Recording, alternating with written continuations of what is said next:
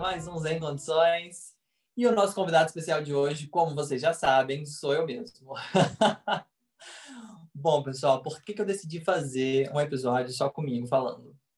Porque é o seguinte, eu recebi várias mensagens no meu Instagram perguntando: Ah, Pedro, fala um pouquinho de você, como é que foi sua trajetória até aqui, é, como é que você iniciou né, essa sua paixão por falar do corpo, movimento, autoconhecimento, autocuidado e tudo.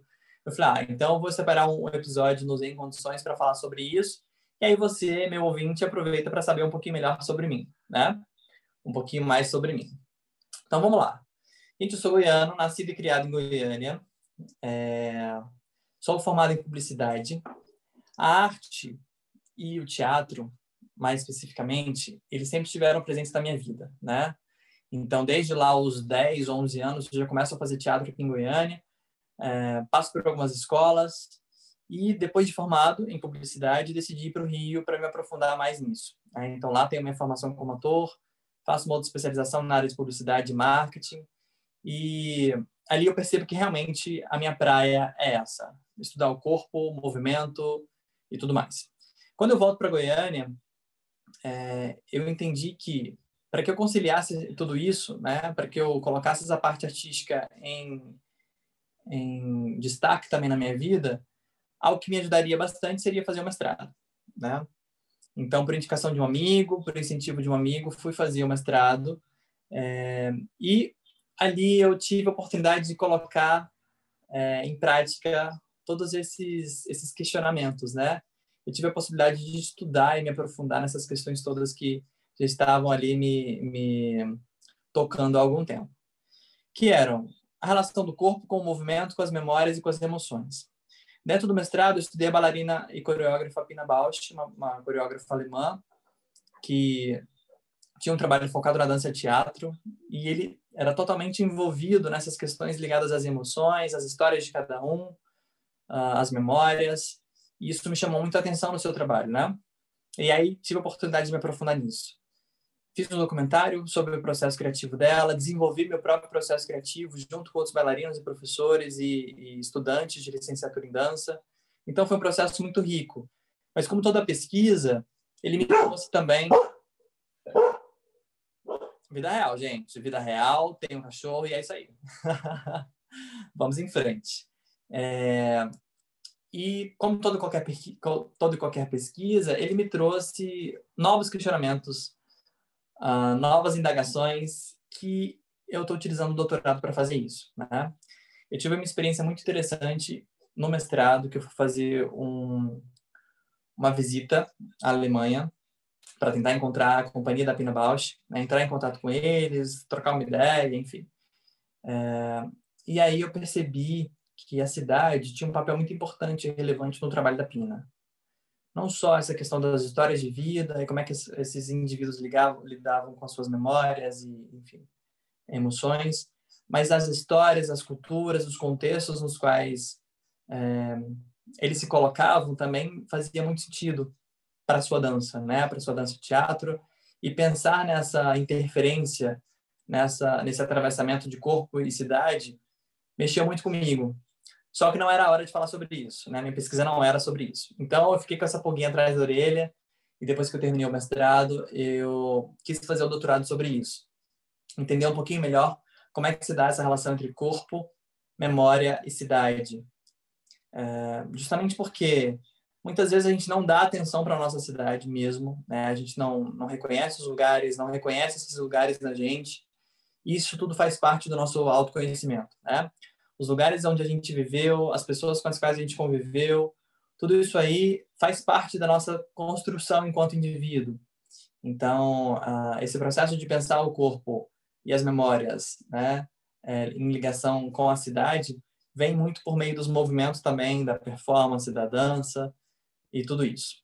Bom, como vocês perceberam, o corpo está aí muito presente na minha vida, né, desde muito tempo.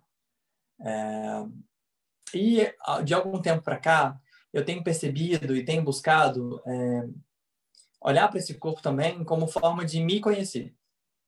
Então, o que, que os meus movimentos dizem sobre mim? O que, que esses atravessamentos dizem sobre mim? E, e de que forma eu consigo acessar tudo isso? Né? para que eu consiga, a partir daí, ir me conhecendo mais, mais, mais. E aí, um certo dia, uh, para complementar essa história toda, foi é, fazer uma sessão de Teta Healing com uma amiga minha. Nunca tinha ouvido falar de Teta Healing, é, não sabia que tipo de terapia era essa, inclusive pesquisei um pouquinho antes e tal, mas me interessei e fui.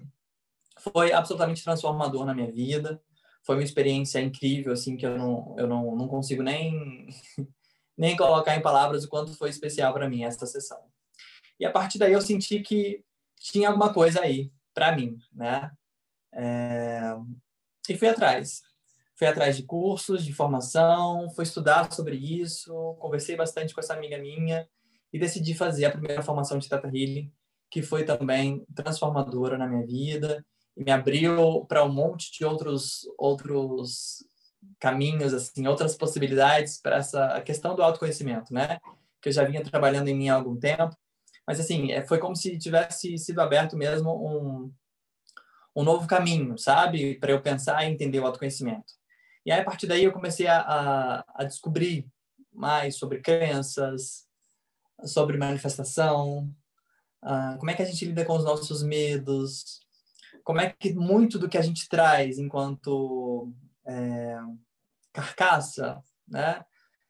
A nossa personalidade, os nossos hábitos, a nossa forma de reagir e agir em relação às situações, elas estão muito ligadas à, à nossa própria história, a coisas que a gente viveu, ao que os nossos pais, avós viveram, uh, e que estão introjetadas na gente, que fazem uh, com que a gente seja quem a gente é hoje, né? E aí o Teta Healing é esse caminho que eu tenho entendido hoje, né? Para a gente acessar essas questões todas. A gente fala muito que a base do Teta Healing são as crenças limitantes, né? Essas crenças que acabam impedindo a gente de prosperar em algumas áreas da nossa vida, seja profissionalmente ou, ou pessoalmente, mas que fazem, uh, mas que estão ligadas a questões muito profundas, que muitas vezes a gente não sabe que estão aqui dentro, né? Mas que a gente trazendo para a consciência, a gente consegue fazer essa limpeza, consegue fazer o trabalho que é tão lindo e, enfim, transformador na vida de todo mundo, né? Que passa por uma sessão de Teta Healing. E aí estou nesse caminho. É, tenho tentado linkar o corpo o autoconhecimento, a autoexpressão como forma de, de, se, conhecer, de se conhecer e se conectar, né? É, com a gente mesmo. Então, assim, tem sido um processo, né? Eu, eu vejo que ao longo desses anos todos, tudo que eu fui fazendo de formação e, e estudo é, me possibilitou estar aqui hoje falando e pensando sobre todas essas coisas, né? Então, eu entendo que é um processo é, que continua, né? Amanhã eu já vou ser uma outra pessoa que vai ter estudado outras coisas, vai ter se interessado por outras coisas. Então, eu acho que a gente tem que realmente abraçar todos os nossos momentos, entendendo que quem a gente é hoje é parte de uma trajetória, mas ao mesmo tempo que a gente não se se encapsule, né? Que a gente não fique preso ao que a gente construiu da gente mesmo. Acho que o importante é a gente perceber que somos mutáveis o tempo inteiro, Uh, eu já falei para vocês, né? Sou geminiano, então assim, isso faz muito, muito parte de quem eu sou mesmo, de estar tá mudando sempre e, e sempre buscando novos caminhos, novos aprendizados. É, mas isso tudo eu vou acumulando, sabe? Eu não vou é, eliminando nada. Eu acho que tudo que a gente aprende é, é aquele, é aquele velho clichê, né? Ninguém pode tirar o que você sabe, ninguém pode tirar o seu conhecimento. Isso aí é seu, né? ninguém rouba isso de você. E, e a gente também uh, não deixa de ser uma pessoa para virar outra, a gente simplesmente vai se transformando, né? Mas tudo isso que a gente viveu passa a fazer parte da nossa bagagem. Não é como se a gente, não é como se a gente jogasse tudo isso fora e, e se transformasse numa outra pessoa, né? Então acho que é muito legal a gente abraçar essas mudanças, esses caminhos que vão surgindo, essas novas trajetórias é, e não ficar preso nisso também, né? Entender que, bom, se isso é o que você quer hoje, então se aprofunde nisso, investigue, conheça, se perceba. Uh, acho que tirar um tempo, já falei isso aqui demais, né? Mas tirar um tempo para a gente se ouvir é essencial e muito importante, tá? Bom, me empolguei, acabei fugindo das perguntas do meu próprio canal, né, do meu próprio podcast, mas eu vou responder para vocês, tá? Bom, a primeira pergunta que eu costumo fazer para os meus convidados é: tudo zen ou zen condições? Bom, pessoal, acho que o que eu tenho vivido hoje é uma tentativa de estar zen, né? Porque e uma tentativa de não me deixar estar zen condições. Porque acho que o contexto que a gente está vivendo, por mais que ele tenha sido transformador para muitas pessoas, para mim foi, né? Uh, óbvio também temos muitos privilégios para poder olhar para isso e, e, perceber essas transformações na nossa vida de forma positiva. A gente está vivendo um momento muito caótico, muito triste. O número de mortes não para de crescer no Brasil, no mundo. Então, assim, é, é assustador, né, o que a gente está vivendo e muito triste. Então, isso realmente abala o nosso psicológico, abala o nosso emocional e não tem como a gente ficar é, alheio a tudo isso. Então, dizer para vocês que eu estou super zen é mentira, né? Não estou super zen. Mas eu também não estou super zen em condições. Eu estou tentando encontrar esse equilíbrio aí no meio do caos, né? No meio do desequilíbrio, eu vou tentando encontrar uma forma de me equilibrar. É... Eu acho que eu estou vivendo assim, né? Altos e baixos. Dias melhores, dias piores, mas entendendo que está tudo bem também quando a gente está com os dias piores, quando a gente não se sente produtivo. É... é a forma como eu tenho tentado encarar os meus dias, porque isso tem me feito bem, né? É, eu acho que é um respeito e que significa também para mim um autocuidado muito grande. E também uma forma de se conhecer, né? É, perceber o que, é que te faz mal, como é que as suas reações do dia, né, acontecem, por que que acontecem, enfim, os contextos nos, nos, quais você se encontra e como é que você reage a isso. Tudo isso aí faz parte da gente se descobrir um pouquinho mais todos os dias. E, bom, as outras perguntas que, que é Zen para você, né? É, para mim, o Zen é um estado de paz. Eu gosto muito de dizer que eu preciso sentir paz para fazer as coisas, sabe? É... E aí é, é uma tranquilidade mesmo, uma segurança de tomar decisões ou de, de viver a vida mesmo por um determinado caminho, sabe? É, escolher uma rota e, e seguir essa rota quando eu me sinto em paz, quando eu me sinto seguro, é, eu me sinto zen, né? E óbvio que esse zen, ele precisa ser cultivado no dia a dia. Então, o que, que eu faço para encontrar o meu zen, né? A outra pergunta. É, é uma prática diária. Então, não vou dizer para você que ah, eu, eu preciso alongar todos os dias, meditar todos os dias e fazer yoga todos os dias para eu me sentir zen. Não. Tem dias que eu não, não, não, não, não tenho a menor vontade de, de alongar, ou de fazer yoga, ou de fazer meditação, tá tudo bem. Né? Eu também não me forço a nada, porque, ah, eu preciso fazer isso, porque se eu não fizer isso, eu não vou ser uma pessoa evoluída, eu não vou me conhecer. Não. É, é saber entender que tem dias que a gente não está disposto mesmo, né? A passar por isso, a fazer tudo isso essas práticas elas me ajudam muito. A meditação já é uma prática que eu tenho na minha vida há algum tempo já e, e realmente me, me permite encontrar o, o que não me dá o que não me dá paz, sabe? Entender o que não me dá paz e a partir daí mudar isso.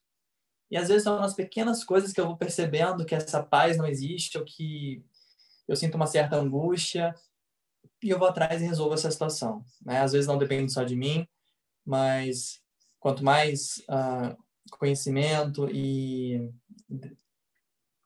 e percepção a gente tem dessas coisas, né? Isso facilita bastante uh, ah, para a gente conseguir essa paz, né? Que para mim é muito importante. Então, o alongamento também é algo que eu adoro fazer, é uma prática que eu faço por prazer. É, e, e, querendo ou não, é uma forma de meditação para mim, né? É um momento que eu estou em silêncio, é um momento que eu consigo me conectar comigo mesmo, perceber o meu corpo. É, e aí eu vou, né? Você entra nessa, nessa viagem interna, vai se aprofundando aí nas suas questões, como você está nesse dia, se você acordou um pouco mais triste ou um pouco mais feliz, é, e percebendo mesmo o corpo. Acho que o mais gostoso para mim, é, nesse processo todo de encontrar o meu zen, é, aí acompanhando de perto, sabe? As minhas transformações, a mudança na minha forma de ver as coisas, de pensar, de reagir, de me comportar. É, isso para mim é muito incrível. Então, eu acho que, inclusive, esse é o estímulo para eu, eu, fazer essas práticas, para eu ter essas práticas no meu dia a dia, né? A meditação, a yoga, a, o alongamento, porque elas me conectam comigo e me permitem que eu esteja sempre conectado com aquilo que faz sentido para mim, para minha vida, né? E óbvio que isso afeta bastante o meu entorno, a, a maneira como eu, como eu lido com o mundo, né? E com as pessoas que estão à minha volta. Então, acho que é um pouquinho por aí. Não sei se eu falei tudo, não sei se eu me perdi em algum momento.